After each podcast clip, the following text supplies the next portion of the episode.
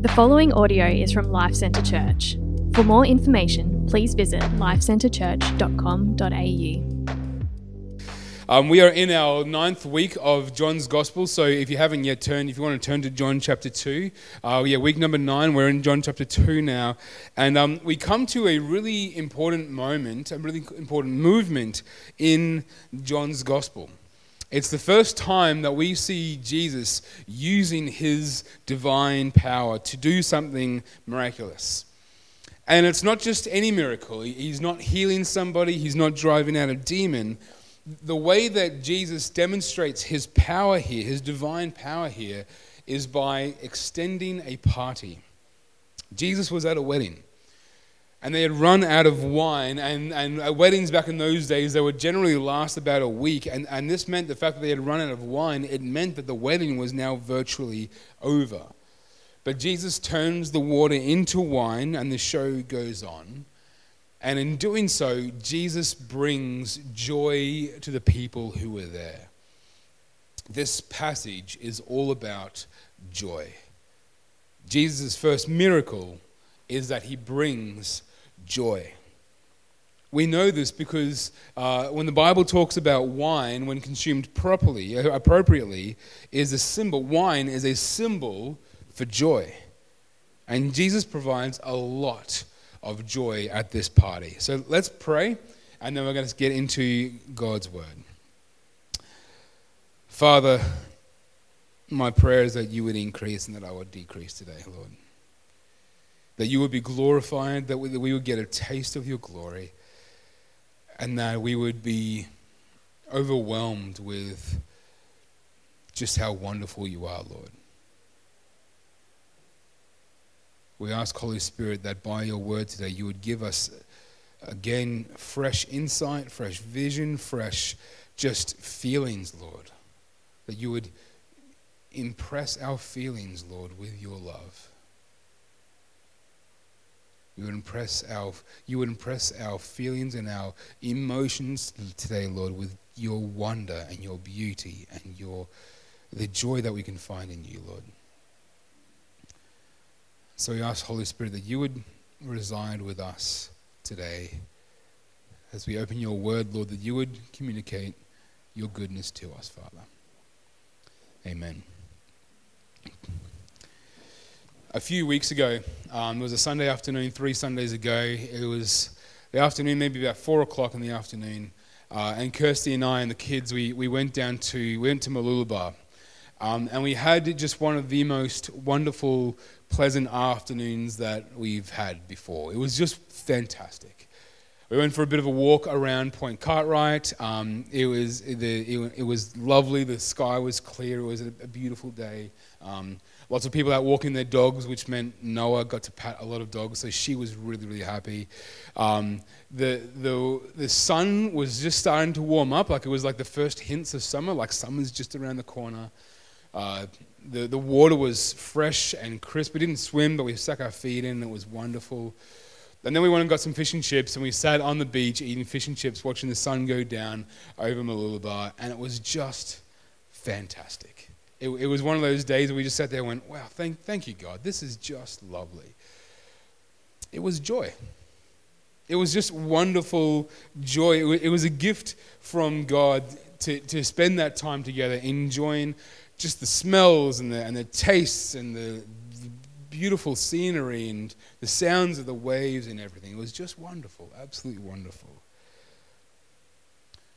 When was a time that you experienced joy? Whether, whether it's joy like that, it might be the joy of something else, an achievement, a particular day, a, a process, the beginning of something, maybe it's the end of something, but a time when you experienced joy. Here's the thing God wants us to experience joy. Our capacity, our ability to experience joy is a design feature that God came up with. God, like the fact that we can enjoy something, that was God's idea. Like how good is joy?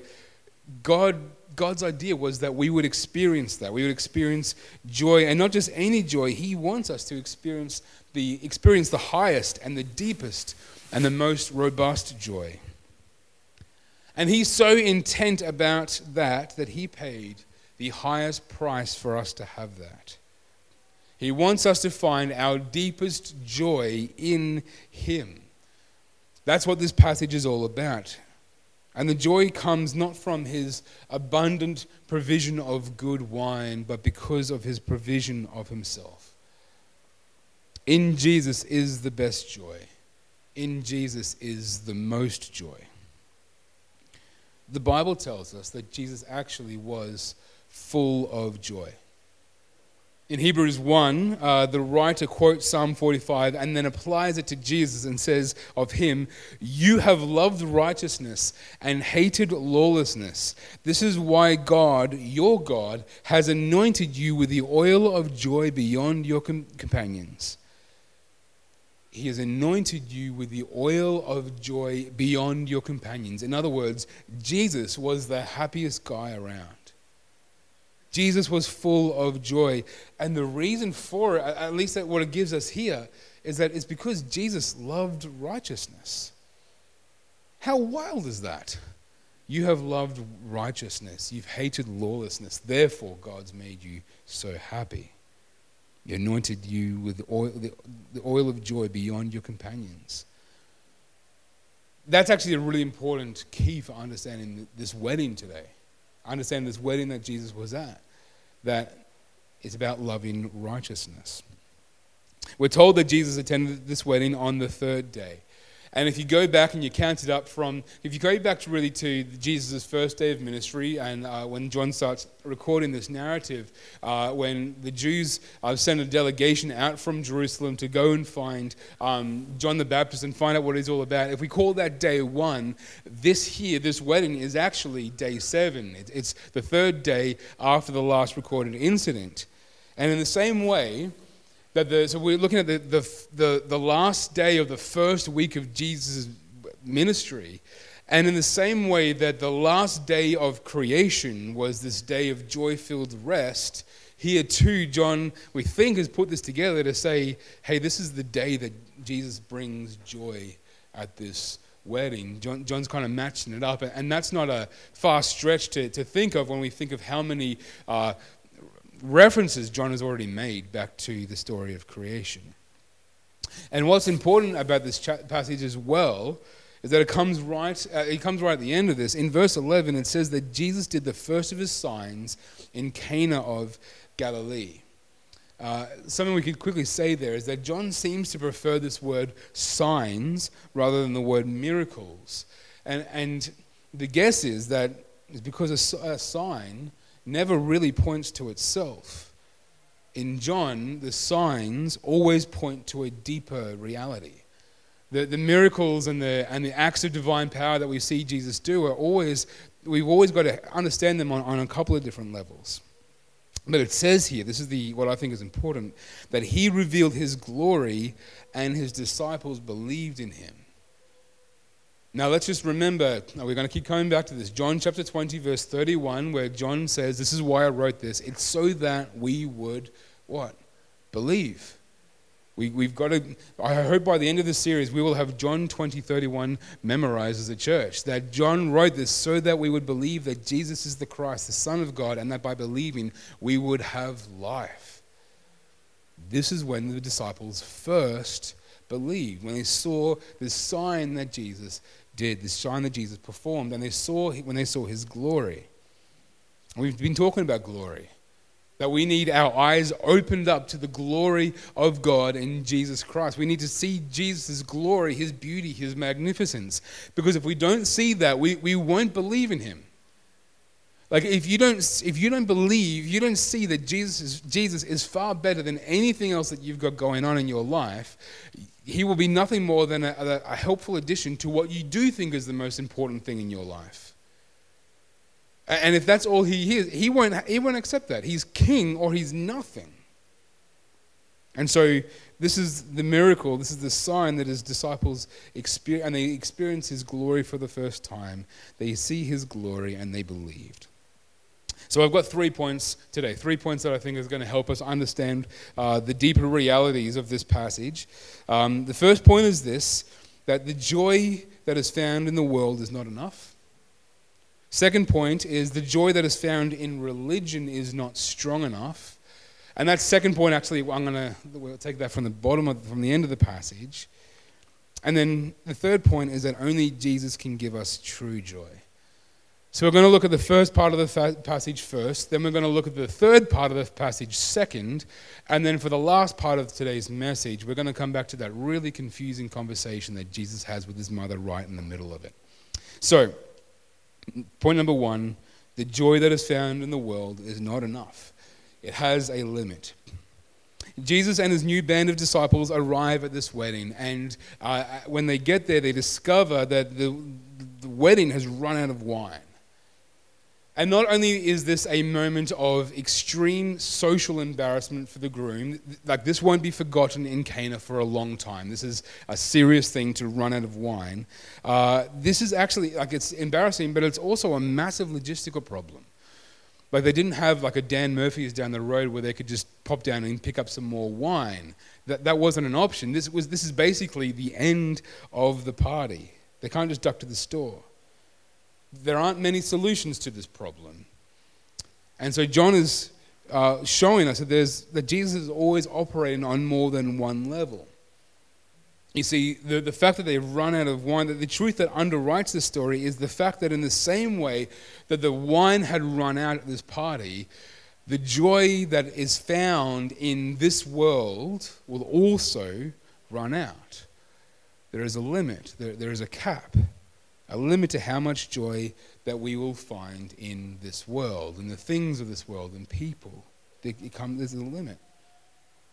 There is no shortage of stories of people who have made it to the top.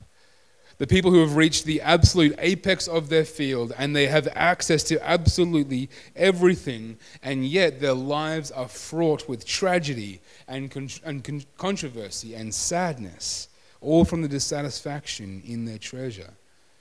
They, they've reached the summit, but they've found themselves wanting.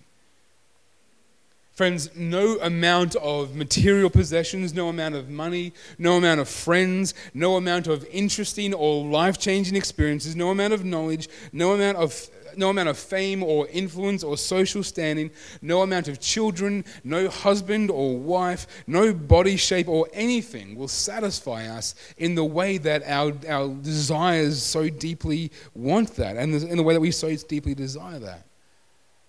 If God does bless us with any of those things, we should receive them as the good gifts that they are. We, we, should enjoy them, we should relish them, we should praise God for them, and we should be generous with them.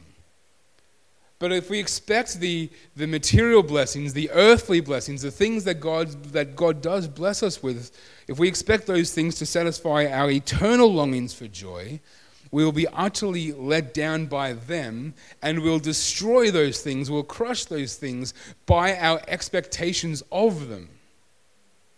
So if you get married and you think, well, this person is, you know, you, you know, like Tom Cruise said and Jerry Maguire, you complete me. If we expect that, that that person's going to complete me that, that this is the end this is, this is how i'm happy forever. This person has provided me with forever bulletproof joy. We will crush that person with our expectations of them and we will be utterly let down by that person.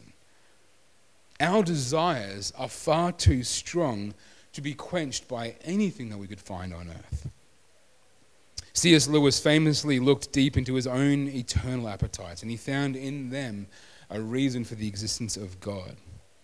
He said, if we find ourselves with a desire that nothing in this world can satisfy, if we find ourselves with a desire that nothing in this world can satisfy, the most probable explanation is that we were made for another world. In other words, our endless search for satisfaction and joy is evidence of the fact that there is an endless God who is the answer to that. And we only have to look to our own lives and our own hearts to find proof of this. How many times have we thought, all I need is one more four wheel drive accessory, and then I'll be forever happy? Like, I just need a lift kit for my Triton, and then, then I won't need anything else in life. I'll be happy forever. Or if only I had just a better job a, a job that I would be proud of to say to people, I, I, do this. If only I had more money. If, if only I could just got a pay rise. If only I was married. If only I had this. If only I had that. Then I would be happy. Then I would not need anything else. And we all know how that goes. We might get that thing, and then before, and we enjoy it, it's nice, and then before too long, we're, we're seeking the next thing. Our desires are too strong. It never satisfies us. And really, a Christian is just someone who has discovered that the wine has run out. A Christian is just someone who has discovered that the joy to be found in this world isn't enough to satisfy their eternal longings, that they were made for more, and they've discovered that Jesus is the answer. Friends, there is more joy to be found in Jesus than we could ever hope for. And we know this because when Jesus does provide the wine, John tells us that the six jars that were there held 20 to 30 gallons each. Now, I'm not too familiar with the American system of measurement, so I had to look up how much a gallon is. 20 to 30 gallons is roughly equivalent to anywhere between 76 to 114 liters. And there were six of them. So that would equal anywhere between 500 to 750 liters of wine, which, if then distributed into standard wine bottles that are 700 mils each, we're looking at anywhere between 714 to 1,070 bottles of wine at this wedding. That's a lot of wine. That's a lot of wine. I was tempted to go into a bottle and just count up and find out how many bottles they actually have there, but I don't know, that's like an entire bottle shop full of wine that Jesus creates here. And some scholars balk at this. They say, well, that's, that's way too much wine. There's no way that uh, Jesus would have made that much wine for a wedding in a small town like Cana. Like, that's just way, way too much. I think that's actually the point, though. I think they looked at this and went, we're never going to get through this. There's more wine than we could ever know what to do, with more wine to poke a stick at. And I think that's the point that Jesus provides for us more joy than we could ever have. He provides us joy, abundant joy. We, we will never get to the point of it and be like, oh, I'm kind of, kind of done with him now. Like if you get to the point and you kind of go, I'm kind of done with Jesus, call a spade a spade. I just don't think you've been experiencing Jesus. I think you've been experiencing something else because you will not find the end of the joy that is to be found in Jesus. And so, how does Jesus provide this joy? What, what is it? What is it about Jesus that provides us with this joy? Well, the answer, I think, is in uh, what I'm going to call the next point that joy is, that the joy that is found in religion is not strong enough. John tells us that the six stone water jars had been set there for Jewish purification. And this is a, a really important detail the, the purpose of these stone water jars. It's not just that there, was, there just happened to be six handy buckets nearby. This detail, the, the purpose of the water jars, is crucial for understanding the significance of this passage. You see, God's law taught that God is holy. And if you wanted to come into God's presence, if you wanted to have anything to do with Him, you had to be cleansed, you had to be purified, you had to be consecrated. You, you had to get yourself ready. You had to, and, and, it was a detailed process. If you go back and you read the Torah and, and the, the purification laws that are throughout there, you will find that it is, it's complex and it's, it's detailed and it's really specific for specific things. And that's because God is holy. It's not because he's finicky, it's because he's holy. It wasn't so much there to protect God, it was there to protect us. If you were to go and, and meet someone famous, like let's say that someone had arranged for you lunch with Albany, Anthony Albanese, the Prime Minister of Australia, let's say that had happened, and you had just finished the mowing and it took a bit longer, and you were like, oh, I'm running late for lunch, I'll just skip the shower. You wouldn't do that, would you? Like, you would make it an absolute priority to make sure you showered and you scrubbed yourself clean and you put on your, your best, like, cologne or whatever it is for this particular meeting. Times that by about infinity, and you've got kind of what it means to come into the presence of God. It's the same with God, just on an infinitely greater level. It's more than just having a shower because God is holy. We can't scrub our heart clean. Who is able to stand in the presence of the Lord, this holy God? That's the question that the Bible just keeps asking over and over again. Like if you look out for that question, like that question is from 1 Samuel. And that's just a neat way of summing it up. But that question comes over and over again. Not specifically, not explicitly, but over and over again. Who can come into the presence of the Lord? Who can stand in the presence of the Lord, this holy God? If God is holy and we're sinners, who can possibly get close to him? Because of our sin, we cannot come in. And so the purification laws of the Old Testament were given to God's people there to show that actually um, how they could draw near to God if they followed these laws. And, and, and that was really how they drew near um, closer and closer into the, uh, into the inner depths of the, of the tabernacle and into the inner depths of the temple, into the Holy of Holies. And they also reminded God's people of, how, of His holiness and their own sin. And all sorts of purification rituals and processes were prescribed. They usually involved some combination of a cleaning of a cleansing agent. So that would sometimes be water, sometimes that would be fire, sometimes that would be blood, and, that would be a symbolic thing to, to symbolize um, the cleansing that was going on there. Um, the, the, purification laws often required some kind of distance or time. So it might be that if you became impure, you would have to be outside of the, of the community of God's people for a time and, and for a, at a distance just to demonstrate the, the spectacular distance between us and God, between sinners and a holy God. And they also often required a sacrifice to remind us of the cost of restoration. Something or someone has to pay for us to be cleansed. These six stone water jars in this story represent that. The old order of how someone made amends for their impurity and came close to God. You see, Jesus is doing far more than just supplying wine. He, he didn't actually need the water jars to be filled. He could have used the air inside those empty jars and he could have turned that into wine. It wasn't just that these water jars were handy or nearby, it's that he was doing something significant and symbolic. By taking the water that was meant for purifying people from their sins and replacing it with wine, Jesus is showing that he's come to displace the old water, to replace the old system of purification. But he's not, he's not replacing it by abolishing it, he's replacing it by fulfilling it. Jesus would be the way that mankind is cleansed and cleaned up and restored to be able to come into the presence of God. And Jesus does far more than just wash skin, He scrubs our hearts clean. He scrubs our, our, our record of wrongdoing and sin squeaky clean. He removes our record of sin and wrongdoing. He makes us righteous.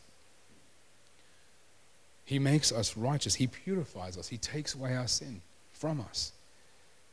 So that when we ask the age old question, who is able to stand in the presence of the Lord, this holy God, a Christian can boldly declare, I can. Like that, that's true of you. If you're a Christian, you can say, Oh, actually, I can. When the, when the Bible asks that question, we can say we can come into the presence of God because of what Jesus has done for us. Not because we did anything, not because we're special, not because we found some secret soap that got us perfectly clean. It's because we came to Jesus. And He's the one who made us clean. We can't make ourselves clean. If you're here and you're not a Christian, you might think that what Christianity is all about is, is people who have managed to find a way to get themselves clean. But it's not. Because we can't. We can't do that. If you think that that's what's true about Christian, Christianity, that's not true about me. I have not found a way to make myself clean, but I have come across the Savior who has made me clean.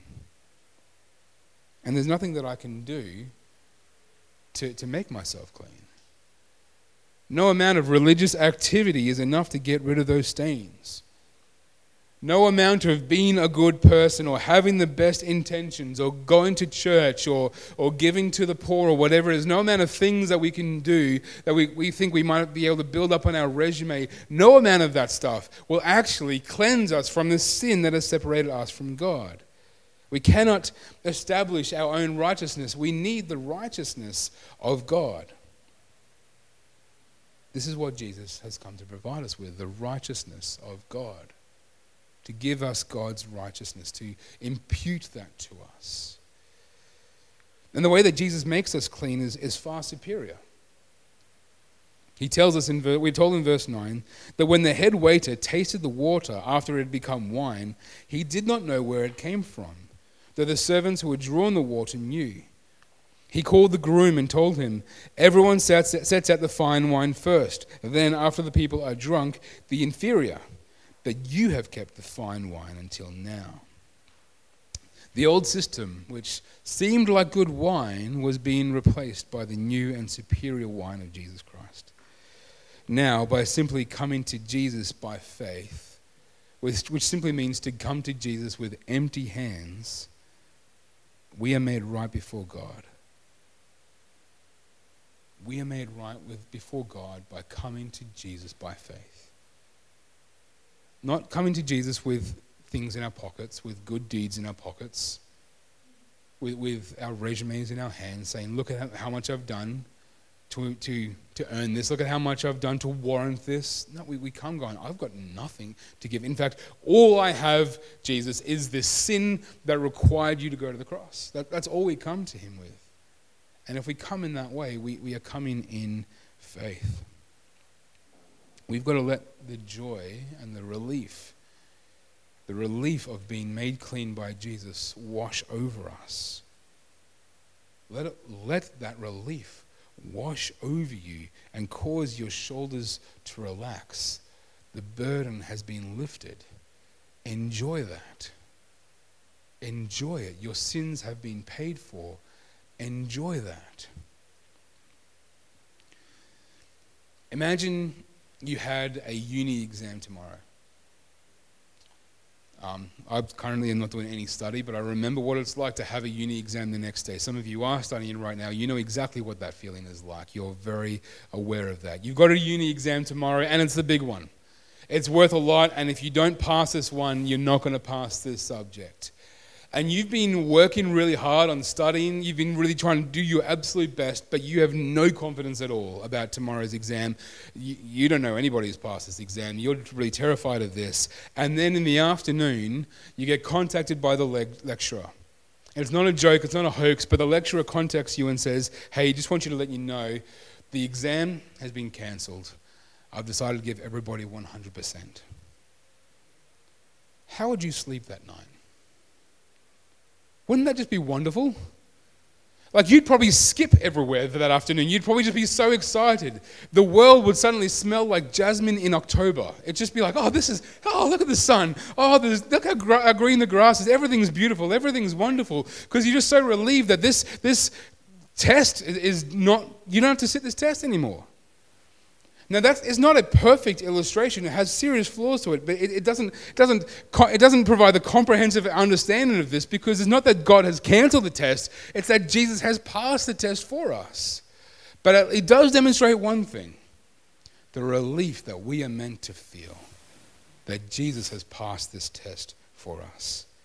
The most impossible test has not been cancelled but passed on our behalf. Enjoy it. Let that wash over you. God wants us to experience the sweetness of joy, the sweetness of His love, the joy of being pardoned. He, he has pardoned you from your He has pardoned us from our sin. Enjoy it. The relief of being made right by nothing that we have ever done. And He demonstrates this through the superior wine, the, the, the better wine the offer of free grace, the righteousness of God made available for all. That Jesus came and he came and he is perfectly pure. He paid the ultimate cost. He, he died on our behalf in our place instead of us. That should have been us, but it wasn't. It was him passing the test on our behalf. And this brings us to the final point that Jesus is the source of superior and unending joy. We'll go back now to this strange interaction between Jesus and his mum. It's hard to know exactly what Mary was expecting of him there in this moment.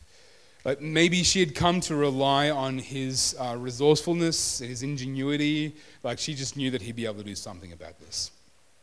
Or maybe, and there's some scholars I think this, and I'd never thought of this, but maybe she saw him arrive at this wedding. He's been away for a while. He's come back and he's got a, a group of disciples following him. And maybe it's clicked in her mind ah, his time has come. Regardless of, of what she actually is expecting to, him to do, we know that she wants him to do something. And Jesus replies to her in verse 4. He says, What has this concern of yours to do with me, woman? Now, this is confusing and a little bit concerning. Um, I don't talk to my mum like this. It sounds like Jesus is being a bit harsh to his mum. Like, I've never called my mother woman. Um, it also kind of sounds that certain things would happen to my ears if I called my mother woman. Um, by my father, he would do something about me there. It sounds like Jesus is being harsh to his mum. It also sounds like he's a little bit reluctant to do this miracle. There's a couple of things I think we can say about this. Firstly, the, the word there, woman, um, it's actually a fairly rare word and it doesn't have a really good translation in English. Um, he, he's not being harsh or disrespectful, but he's also not being overly warm. It's not like if your translation says, Dear woman, uh, that's probably a bit too warm. It's a polite and formal address, and, and uh, the closest we have is something like ma'am. Like, what has this to do with me, ma'am? Uh, it, he's been polite, he's not been rude, but he is creating a bit of distance there. He's creating a bit of distance there. And what I think he's doing is that he's making it clear that although he respects and obviously loves his mother, he needs to be obedient to the will of his heavenly Father and not to mankind, including his own mother. He came to earth with a mission that will be not diverted by the will of man, not even from his own mum. What is his mission? It's what he says next. He says, My hour has not yet come. The hour that Jesus is talking about there is his death. And it's not that he thought that he was about to die in that hour then and there, but by performing this sign, he was pulling the trigger on a mission that would not stop until it reached the cross. His first sign here was the ready, set, go of his ministry. And from here on, the cross would come into sharp focus and would become inevitable. What I'm pinched, though, about this passage, this verse, this saying of his, is that he doesn't say, the hour has not yet come but that he says, My hour has not yet come. He owned it. This was his hour. This is the reason why he came. This is his purpose. He came to die. He came to fulfill the words of Isaiah 53. It says, He himself, yet he himself bore our sicknesses, and he carried our pains. But we in turn regarded him stricken, struck down by God, and afflicted. This is Isaiah prophetically speaking forward into the future of how the Messiah is going to be treated. But he was pierced because of our rebellion, he crushed because of our iniquities. Punishment for our peace was on him and we are all healed by his wounds. We all went astray like sheep. We all have turned to our own way, and the Lord has punished him for the iniquity of us all. Friends, the, the source of our joy is in the fact that God loves us so much that he sent his son to endure all of that so that we didn't have to so that he could have us. See, God was not obligated to die for us. The only obligation, really, on God was his love for us, which he has lavished upon us. Our joy in Jesus is in the fact that we are loved like that. You see, if you're, if you're anything like me, you're an expert in all of the reasons why you think God could never love you. You're an expert at that. If the matter were taken to court, if you're like me, you'd be able to convince the jury of all the reasons why God could never love you. Or if there was a library and every single book on every single shelf was titled something like Why God Could Never Love You, you'd be the chief librarian. You would know where everything, you'd be an expert in all of it. And I heard someone say this week that you've got to fire your inner lawyer. You've got to take petrol to the library and burn that library down. This is how we experience the superior and unending joy of Jesus Christ we need to drink the best wine which has been given to us in abundance. We need to take the reality of the gospel that God loves us so much that He has made a way for us to be made right with Him through faith in His Son, Jesus Christ, as an act of His perfect and wonderful grace. And we need to speak that into our hearts. We need to drink that into our hearts. How easy is it, is it for us to be so familiar with our sin and our feelings of guilt and our shame and our embarrassment at our sin? And I don't want you to misunderstand me. That's not a bad thing. It's a mercy to us that God would reveal our brokenness to us. God intends this for us. It's the work of the Holy Spirit to, to show us the reality of our sin, but we mustn't stop there. We absolutely mustn't stop there. We must let the Holy Spirit complete His work. We must let the Holy Spirit take us beyond our sin to the work of Jesus Christ on the cross. And we must let Him press the gospel into our hearts. We need to press the good news of Jesus into our hearts the same way that you press pastry into a pie dish. Press it into your hearts. God loves me. Not because of anything I've done, God loves you. Not because of anything you've done. Not because there's, there's something about you that God loves, because if that was the truth, that wouldn't be good news. If God loved me because there was something I could do for him, then I could, I'd probably, I'd stop doing it. God's love for me consists in his loveliness, not in mine. And here's how we get joy in Jesus. It's not about putting on a happy face. It's not going kind of going, okay, I guess I should be happy. Okay, happy, joy in Jesus, awesome. And you hold it your best until you get in the car and go home from church on Sunday. That's not it. That's not the message today. If that's what you've been hearing, I'm sorry, I've miscommunicated that or you've misheard me, but that is not it at all. It is not put on a happy face and fake it till you make it. Joy in Jesus comes from looking long and hard at the reality of sin, of our sin, and then and this is crucial, then looking long and hard at the reality of God's loving grace that has been given to us in His Son, Jesus Christ. It's to look at our sin long and hard enough until we realize that we are, uh, we our sin has made us absolutely repugnant to God. And then it's to look at Jesus long and hard enough until we realize that everything that we've been told, everything that we have read in His Word about His love and His mercy and His grace is perfectly true of us. Look at Him long enough until you realize, oh, this is actually true about me. His love is actually for me. Do you feel unlovable? Like you might think to yourself, how could someone like Him ever love someone like me? you're wrong. Look to Jesus Christ. Do you feel useless? You think, you think to yourself, I have no purpose. But you're wrong. Look to Jesus. Do you feel like a failure? Do you think, I've, I've gone too far and I've failed too many times? I've exhausted his mercy. You're wrong. Look to Jesus Christ. And here's the surprising thing when we look to Jesus Christ, when we're really looking at Him, we'll discover that He's been looking at us the whole time.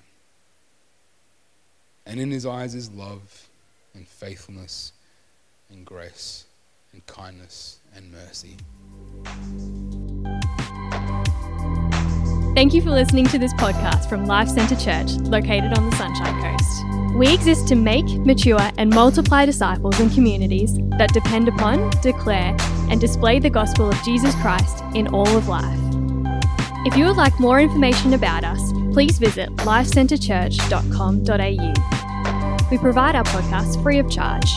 Please feel free to download the content and share it with others but please do not edit or alter the content in any way without the written permission from the leadership of LCC.